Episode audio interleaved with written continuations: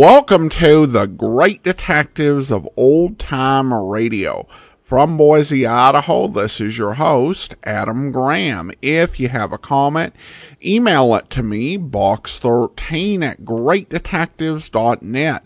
Follow us on Twitter at Radio Detectives and become one of our friends on Facebook, facebook.com slash Radio Detectives. I want to thank Jack so much for sending along a one-time donation through support.greatdetectives.net. Thanks so much for your support. One-time donations can also be sent through the Zelle app to box13 at greatdetectives.net or uh, also uh, to the P.O. Box, Adam Graham, P.O. Box 15913, Boise, Idaho 83715. And of course, you can become one of our ongoing Patreon supporters for as little as $2 or more per month at patreon.greatdetectives.net.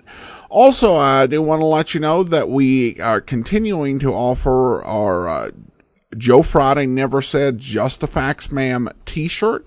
It's available at uh, friday.greatdetectives.net.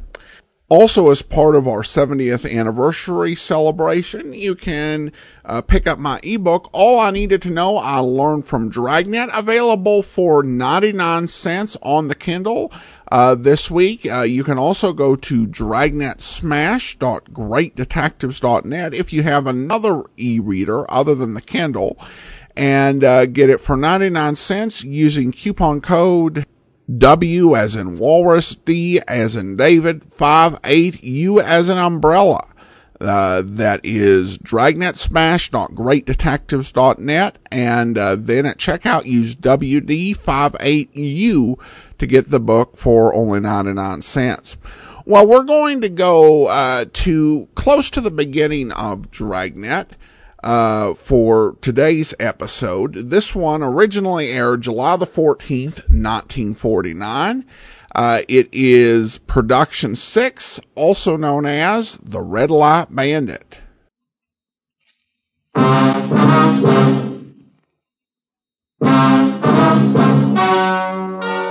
and gentlemen, the story you are about to hear is true. Only the names have been changed to protect the innocent. NBC brings you Dragnet.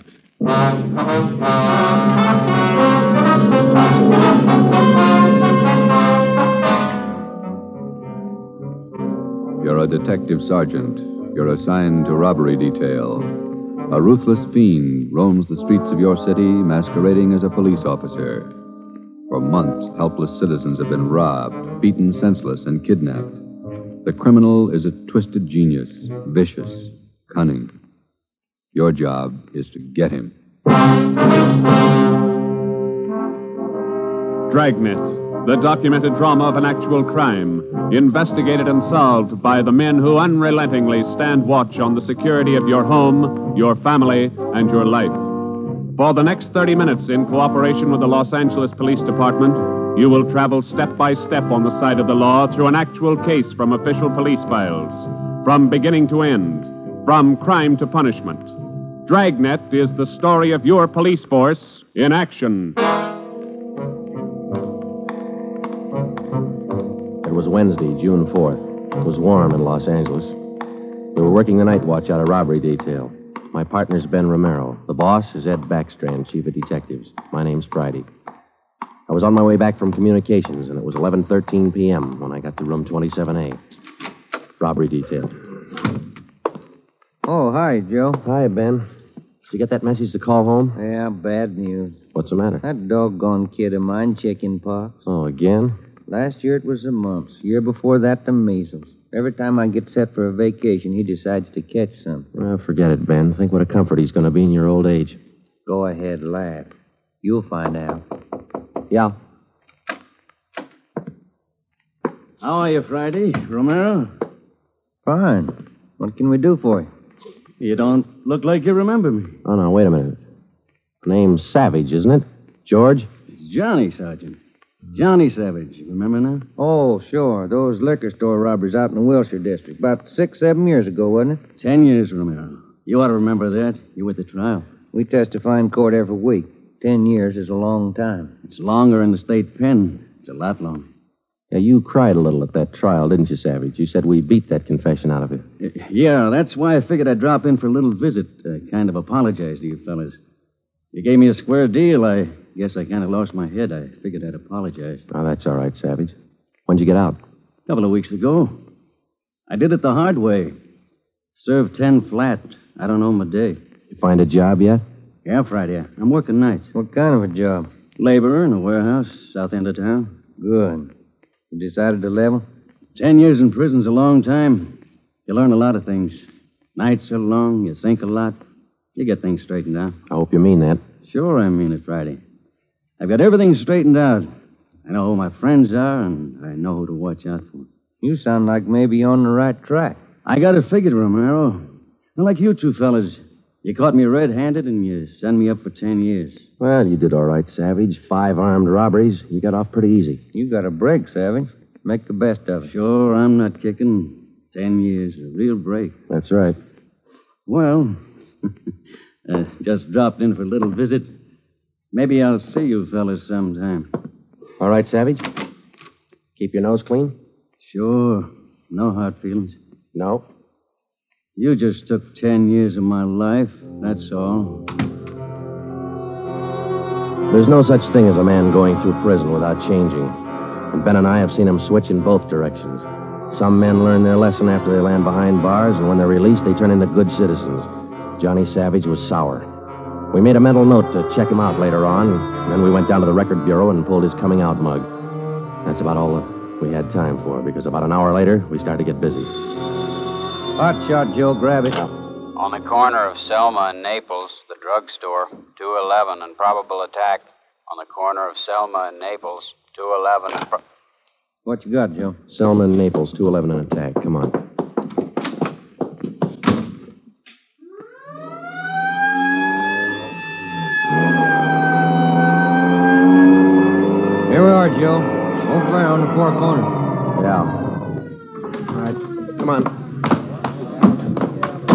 We got the story from the victim, the store owner, Mr. Thomas. For the most part, it was the usual rundown of an early morning holdup. There was only one exception. Oh, I've had young hoodlums try to hold me up before, but there was nothing like this one. How you mean, Mr. Thomas? Well, he came in here just before closing, and ordinarily I'd have kept an eye out because that's the time to look for him. But this fella came to the door and said he was a policeman, so I let him in. He looked like a cop. Barged right up to me and the wife behind the counter and pointed a gun. And she screamed, and he hit her in the face with the butt of the gun. Sergeant, it, it was horrible. That's the way it started, and that's the way it kept going. Because most of the victims and most people don't realize that as a citizen, they have the right to check on police officers' identification when in doubt. After we got the story from Mr. Thomas and checked the store in the neighborhood, Ben and I headed back for the office.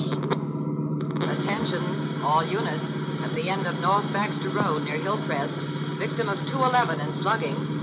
Cars 71 and 72 take the call. Code 3. Attention, all That's units. four blocks away from the last one. Let's roll on it, huh, Ben? Right, I'll hit the siren. You get the light. By the time Ben and I got up to the end of North Baxter, the men from car 71 were already there. The victim was telling his story. His face looked like it had been through a meat grinder. I was just shifting the car into second to make the hill when I hear this siren behind me, and I, I see this red light flashing in the side view mirror. Well, naturally, I pulled over to the curb, and I was just reaching for my driver's license when the cop runs up, yanks me out of the car, and starts clubbing me in the face with the butt of his gun. Did you get a look at him? Think you can describe him? No, I'm afraid not. He swung me around and kept me staring into that red light on his car all the time he was beating me. After a while, everything just went black. When I woke up, my wallet was gone, all my money's. 45 minutes later, Ben and I were interviewing the third victim, a young housewife out in the Wilshire district. Same trademark. I tried to tell him, Sergeant. I tried to tell him I didn't have any money, but he wouldn't listen. He kept holding me by the throat, beating me with his fist like he enjoyed it. Beating me, beating me. Yeah, all right, all right, Mrs. Jameson. Could you tell us how he got in the house? He came in the front door and rang the bell. I opened the door, but I left the burglar chain on. He said he was a policeman. So when he demanded I open the door all the way, I did. Then he grabbed me. And you can't describe the man for us, Miss Jameson? He was tall, And he had dark hair and big hands. It's all.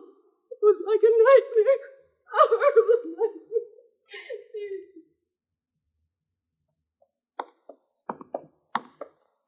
Tall, dark hair, big hands. Your guess the same as mine, Joe? Maybe. Let's wait and see. Come on, let's check with the boss. Hi, Mike. Hi. He's waiting for you. In there. Come on, Ben. Chief of Detective's office. Hannon.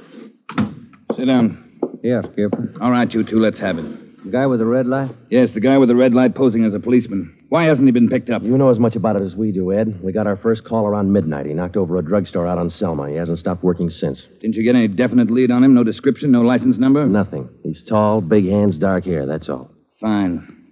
Either of you got any ideas? Could be anybody, Skipper, with that description. You're sure it wasn't anybody on the force? We sent all the victims down to personnel. Lowry showed him the mug book of all police officers. Wasn't one of our men. Works fast. Drugstore, motorist, a pedestrian, a housewife out in the Wilshire district. Went right in the house after her. Four of them, right in a row. Five. Huh? There's a 20 year old kid in the next room. Came in just before you got here. A couple of hours ago, he was sitting in a car with his girl up in Mulholland Drive. This red light bandit comes along, slugs him, and kidnaps the girl. Kidnapped? She still missing? Not a trace. When did this happen? A couple of hours ago, they brought the kid over from Georgia Street Hospital. We can talk to him now. He's had a bad time.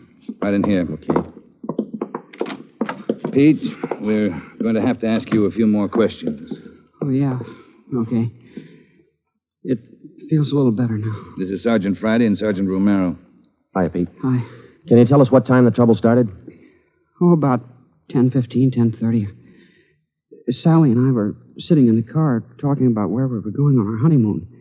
We're going to be married next month.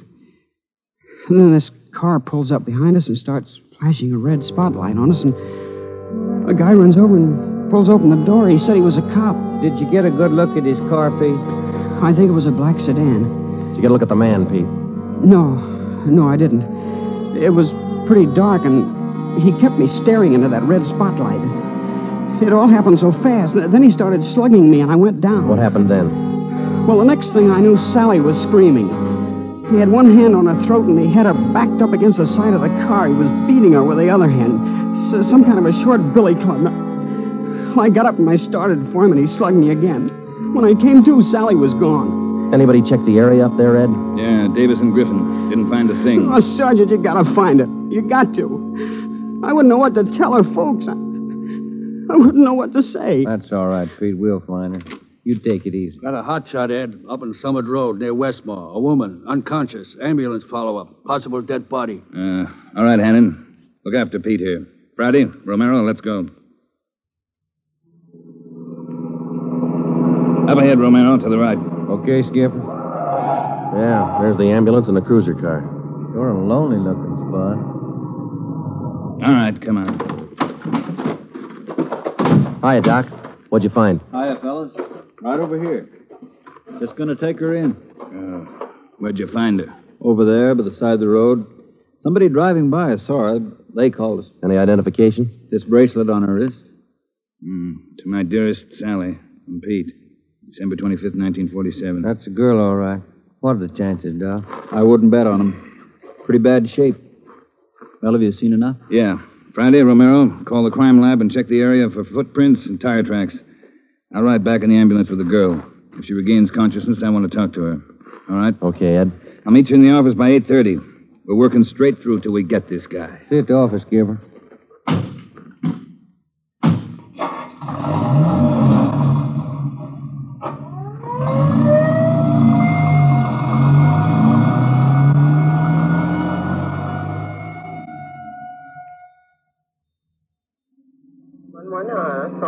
What time you got, Ben? Seven minutes to four. Long night. Hey, that car up there ahead. Let's take a look at it, huh? Hmm, black sedan. Hey, look, he's flashing a red spot on that convertible. Come on.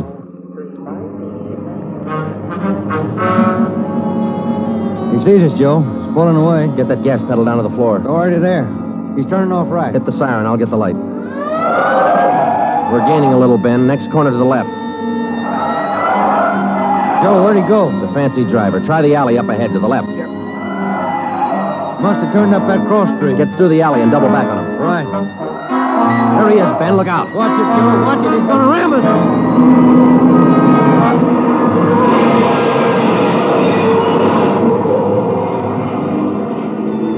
We got hit just in front of the rear bumper. Our car was forced into the curbing and it turned over. He was real lucky. He kept right on going. But this time, Ben and I were sharing the luck. All we got out of it was a couple of nasty cracks in the head and a few bruises, but it was enough to keep us in a hospital under observation for a day. By this time, Ed Backstrand was fuming. So were the newspapers. During the day we spent in the hospital, the red light bandit went on a real blitz. He pulled six more jobs one liquor store, two residential holdups, and three car robberies.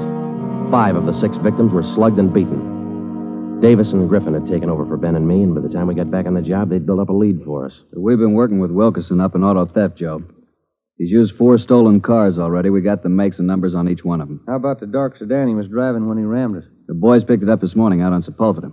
We're checking it for prints now. Oh, that's fine, Dave. You got any description on the guy yet? No luck there, Joe. He works too fast. Nothing at all? The same as you had. Tall, black hair, big hands. Loves to use 'em. Friday, Romero, got a minute? Okay, Skipper. Check you later, honey. Sure thing, boys. Sit down. How do you feel? Pretty fair, Ed. Little stiff here and there. All right, did Davis fill you in? Up to date. Okay, I just called the doctor who's handling Sally Wilder, Pete's girlfriend. You remember? Oh, yeah. She's been in pretty bad shape since we found her up there on Summit Road. This morning she took a turn for the better. She's conscious, and her doctor thinks she might be able to talk to us a little bit. Good. When? About an hour.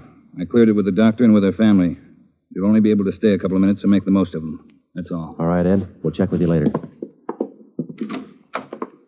Say, Joe, Ben, here's some mail came for you fellas while you were gone. Oh, thank you, Mike. We're going over to the county hospital. We ought to be back in a couple hours. Okay. Say, there's been a couple of phone calls, too. Yeah, anything important? I don't think so. The guy just called to say hello. Said his name was Johnny Savage. Just called to say hello.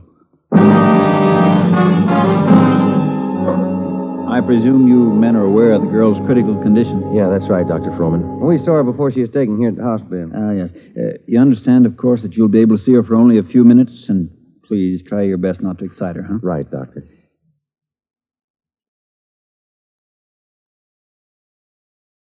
Sally isn't able to talk. Bad mouth and face injuries, so your questions will have to be answered simply yes or no and nod of the head. Okay, we got you. We only have a few questions, and we want to know if she can identify the man who beat her from these pictures we've got here. All right, Sergeant. This way, please. Thank you.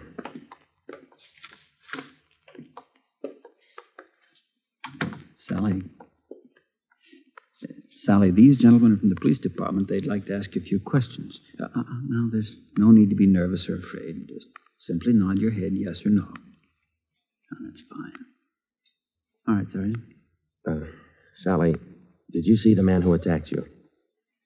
Yes. She says yes. Did you get a good look at his face? You did. All right, Sally, now you can answer these three together. Just yes or no. Was he tall? Did he have dark hair? Did he have large hands? He did.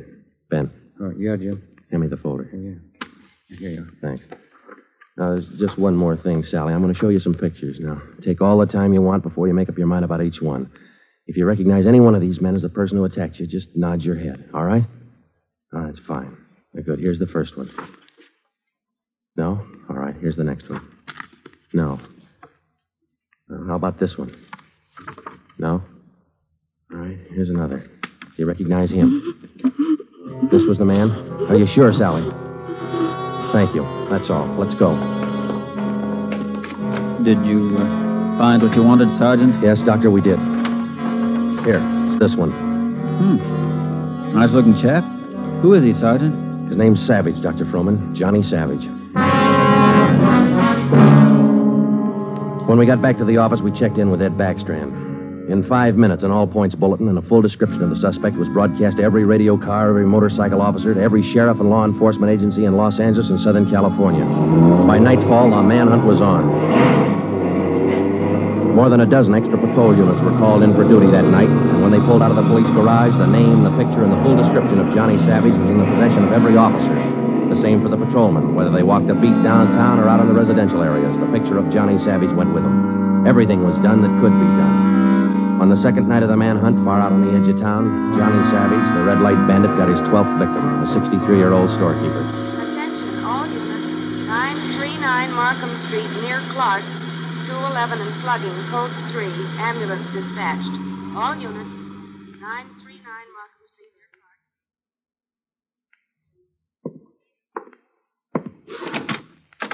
Here it is, Skipper. Tie in. What'd you get? Wilkerson lifted the prints off that black sedan that rammed Joe and me. Yeah? They belong to Johnny Savage. Yeah, good. That storekeeper last night. It is a Savage, all right. Victim identified him from his mug. All right. We got enough in this savage guy to put him on ice for life. All we have to do now is to get him. Now, look, the way we figure it, Ed, this red light bandit is using stolen cars with cold plates, so there's no way of tracking down the cars at regular commercial garages. He's got to be renting private garages someplace around town. All right, let's get the neighborhood patrolman on the job. Advertise it. All over town. It's a city ordinance, isn't it? People who rent private garages are bound by law to register the car and license number with the police. Start a campaign if you want, but find those cars. Right. Yeah, wait a minute.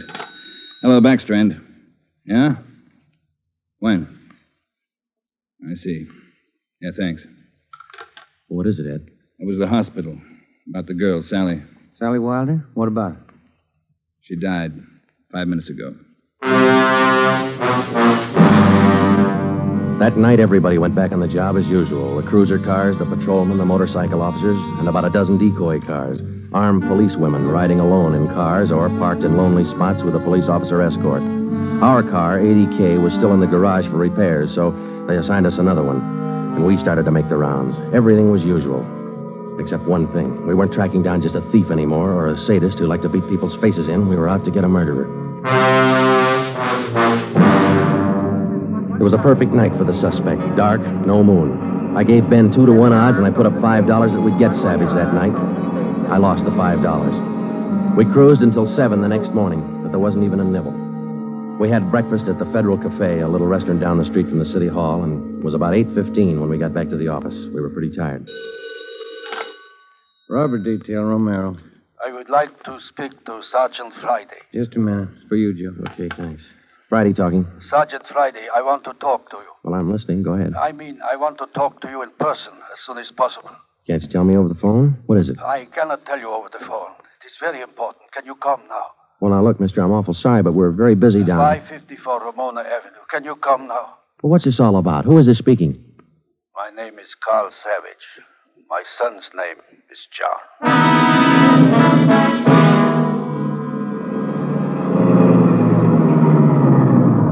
Here it is, Joe. Neat looking little place. Yeah.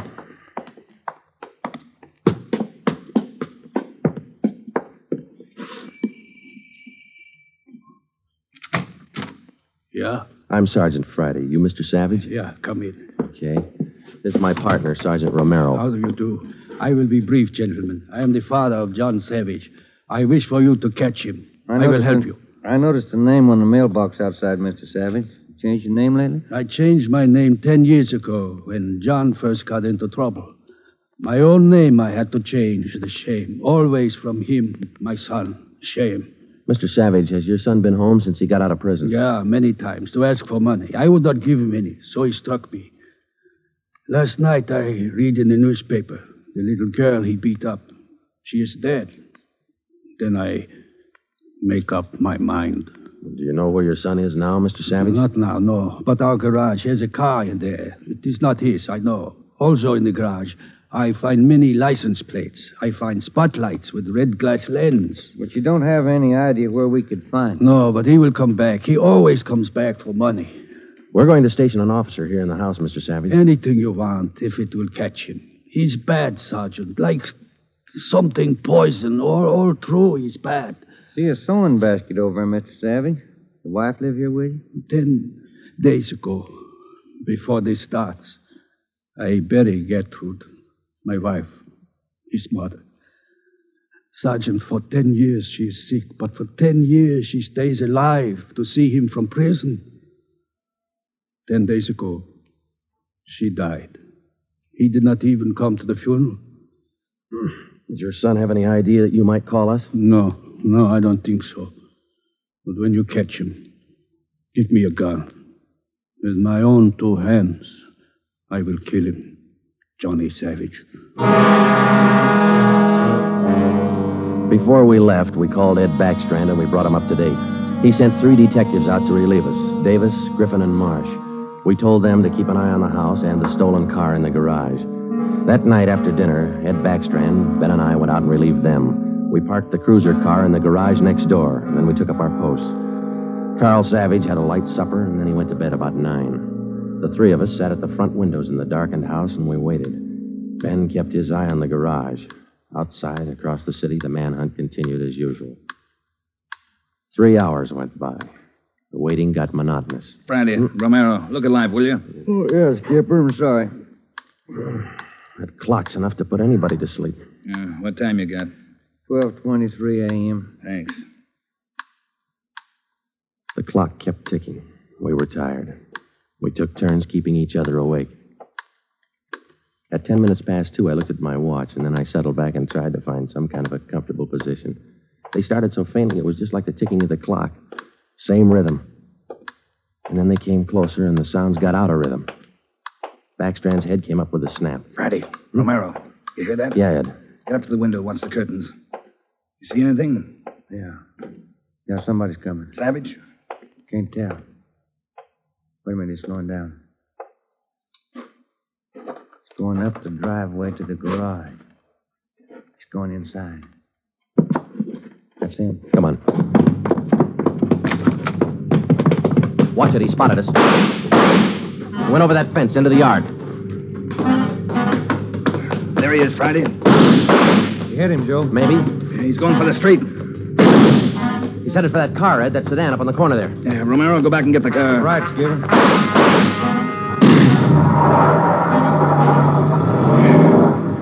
Must have parked up the block before he came around. Where's Romero? I don't know. Oh, here he comes now. All right, let's go.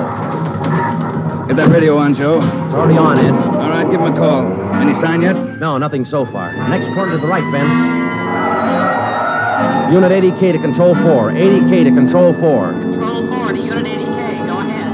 Clear and keep frequency 4 open. This is an emergency. 80K, roger. Frequency 4, open and clear. Attention, all units on frequency 4. Stand by. 80K, go ahead. Yeah, there he is, Friday, up ahead. Dark blue sedan. Control 4. We are in pursuit of the possible red light bandit. Suspect is driving a dark blue 1949 sedan. License number in the 7 column. 61 Robert 784. Use caution. Suspect is armed. Code 3. Attention, all units. Attention, all units. Unit 80K now pursuing possible red light bandit. Suspect is driving a dark blue 1949 sedan. License number in the 7 column. 6 1 Robert 784. Use caution. Suspect is armed. Code 3. Your location, 80K. Control 4. We are headed east on Wilshire Boulevard, crossing La Brea. Attention, all units. Crossing La Brea. Watch it, Romero. Don't lose him. I see him, Skipper. Control 4. Still pursuing red light bandit. Headed east on Wilshire, now crossing Rossmore. Attention, all units. Suspect is still headed east on Wilshire, now crossing Rossmore. Suspect is armed. Use caution. Code 3. That truck pulling out up ahead. Hit the siren, will you, Skipper? Yeah. All right, hold on. It's a tight squeeze. Leaning of traffic up ahead. He's got to slow down. Control 4. Suspect headed east on Wilshire, crossing Western Avenue, closing in.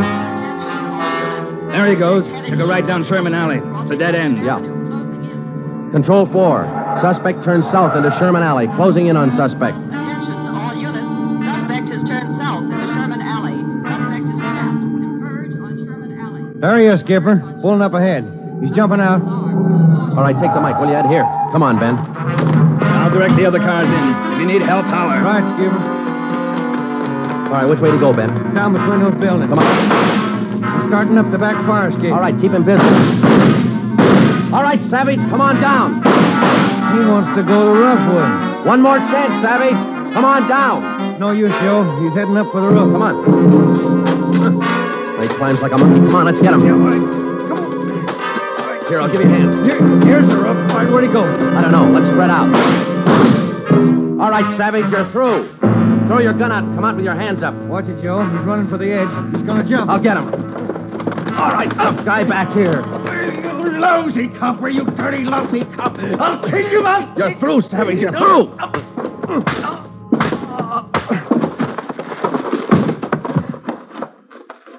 Good, Joe. Yeah. Throw the cuffs on, will you? Yeah, you just betcha. Hmm. You want a smoke? Yeah, I could sure use one. Thanks. Quiet up here.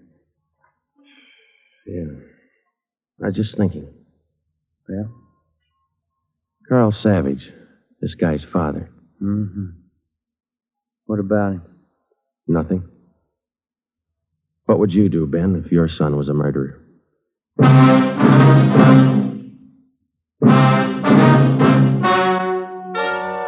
The story you have just heard is true.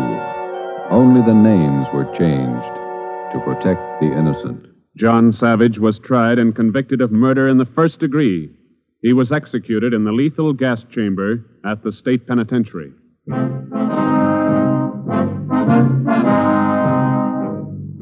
Have just heard the sixth in a new series of authentic cases from official files. Technical advice for Dragnet is furnished by the Los Angeles Police Department.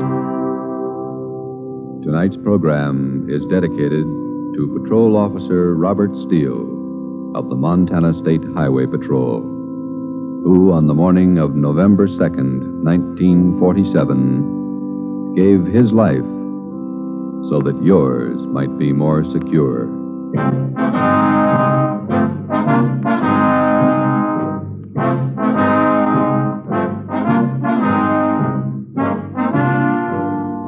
Dragnet came to you from Los Angeles.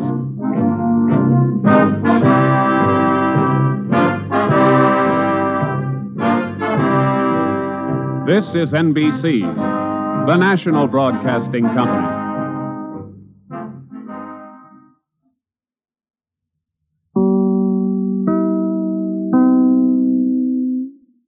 Welcome back. Well, an incredibly exciting uh, episode. I think probably one of the most exciting uh, radio episodes we've had.